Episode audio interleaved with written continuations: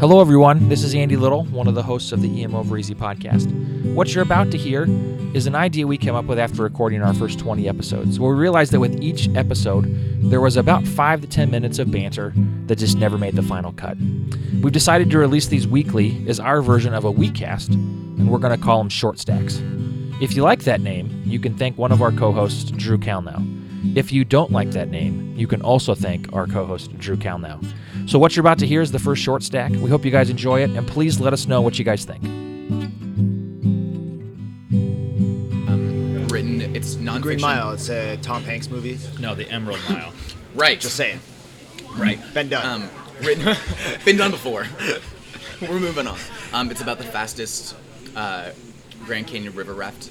Um, like the fastest Like run on record? Oh, on nice. record. Nice. Um, and the guy talks about the first part's a little bit slow because he talks about like geology and stuff, but then he talks about like the, the boatman. He talks about um, what caused the water conditions to be so uh, what caused the water conditions to be so um, fast and high, and they talked about like the formation of the rapids, and it was incredible. It was incredible. beautifully written. Yeah, an nice. excellent, excellent book. If you guys are called looking The for Emerald Mile. the Emerald Mile. Okay. Yeah, it's won all these like outdoor nonfiction awards. Yeah. I mean, it was one of these ones where I like put the book down and I was like, well, I got to go outside now. Yeah. You're like, I can't. I, I cannot watch any Yeah. more TV. Yeah. Nice. It that's the was problem. really That's the cool. problem with books.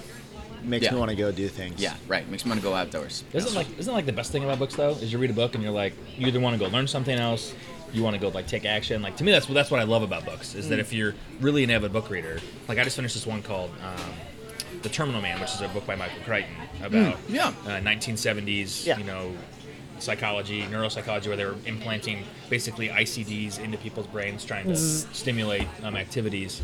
And it was just a really interesting that I had never. I remembered why I loved neuroscience in undergrad. It also made me remember why I hated it in medical school.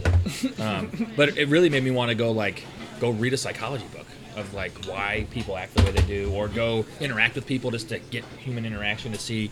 You know, one, do I have some of those same tendencies? Do other people I know have those tendencies? So that's why, to me, that's why I love it. Books are terrible because they make me all excited about dinosaurs, and I and I can't find them anywhere. That I have to admit, Ju- Jurassic Park is one of those things. I remember when I read that book, I was like, "This is going to happen in my lifetime. We are going to bring dinosaurs back." And I, am had literally really high hopes. for 20 that years in, and I'm like, "Well, that was a pipe dream." happening. I have a book that says how to take care of your pet dinosaurs. Still have it. It's on You my bought shelf. that book? Still have it. It's phenomenal. Does it like go over each individual like dinosaur type? And, Lots of different species. yeah. Does it got Dilophosaurus in there? I don't know if Dilophosaurus is in there. What's your favorite dinosaur? Velociraptor. Velociraptor. Yeah, Okay. that's. I was going to say that's really not for for Tana. That's not a question. So Pretty easy. Yeah. Pretty Um, easy. But I, I do like lots of different kinds. well, more of the carnivore kind of track or Not herbivore? necessarily. Yeah. Very yeah, broad. Pachycephalosaurus is pretty solid, Okay. literally and figuratively. yeah.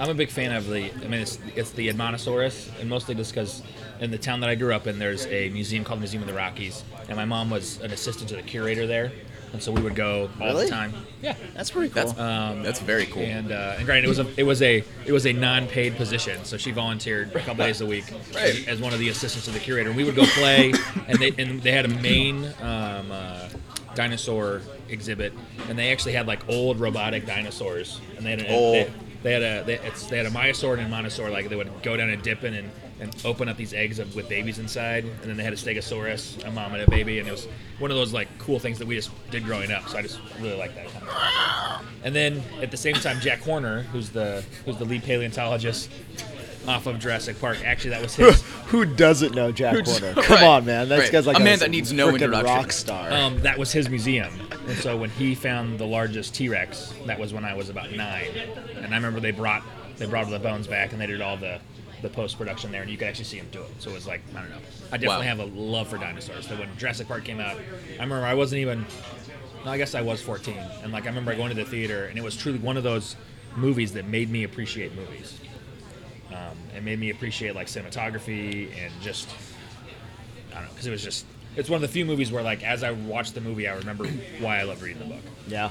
Because a lot of a lot of us have s- probably read books that we watched the movie, and you're like, Yeah. man, that movie really Yeah. wasn't that great. Yeah. Um, they, or they, Into they, it. they they didn't they didn't make the part that you loved about the book come to I was gonna life. say that's that's the issue you, Yeah. because you have the book that you have the, the image in your head and you're Yeah. like, I wonder how they're gonna do that scene because that was so awesome, and then you're like, ah, you guys are shit the bed.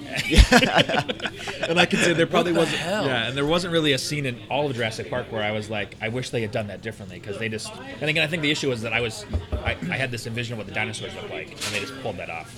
I mean, They did. They did it very well. Yeah, yeah. So, so that's why you don't like books because of dinosaurs. I love books. I I, know. just hate that they make me disappointed all the time. Yeah. Buddy, we're, we're gonna find you a dinosaur. That'd be amazing. We're gonna try to. We're gonna have to find you a dinosaur.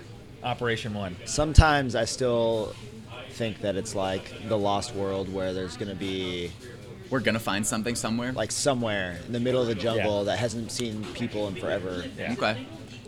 It's gonna be some island that we just haven't mysteriously found Yeah. yet. No one's flown Yeah. over it yet or something. Yeah. Or it'll be like Congo.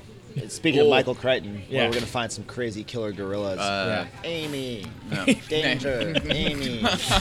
As long as it's not like Sphere. That's like the one Michael Crichton Oh, book that I read Sphere is that literally phenomenal. like gave me nightmares after reading it. And then you see the movie, and the movie wasn't as good as the book, but there's that one part in the movie where they're climbing the stairs to get back into the sphere, and then that Yeah. snake, that Buh. snake fish comes out, and I'm Buh. just like, Snake.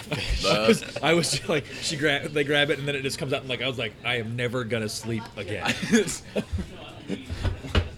right. Now that we've revisited Michael Crichton's entire works, Yes. um, perhaps we should get back on track. Were we on track? I think. I think this is the right track. I think this was the track.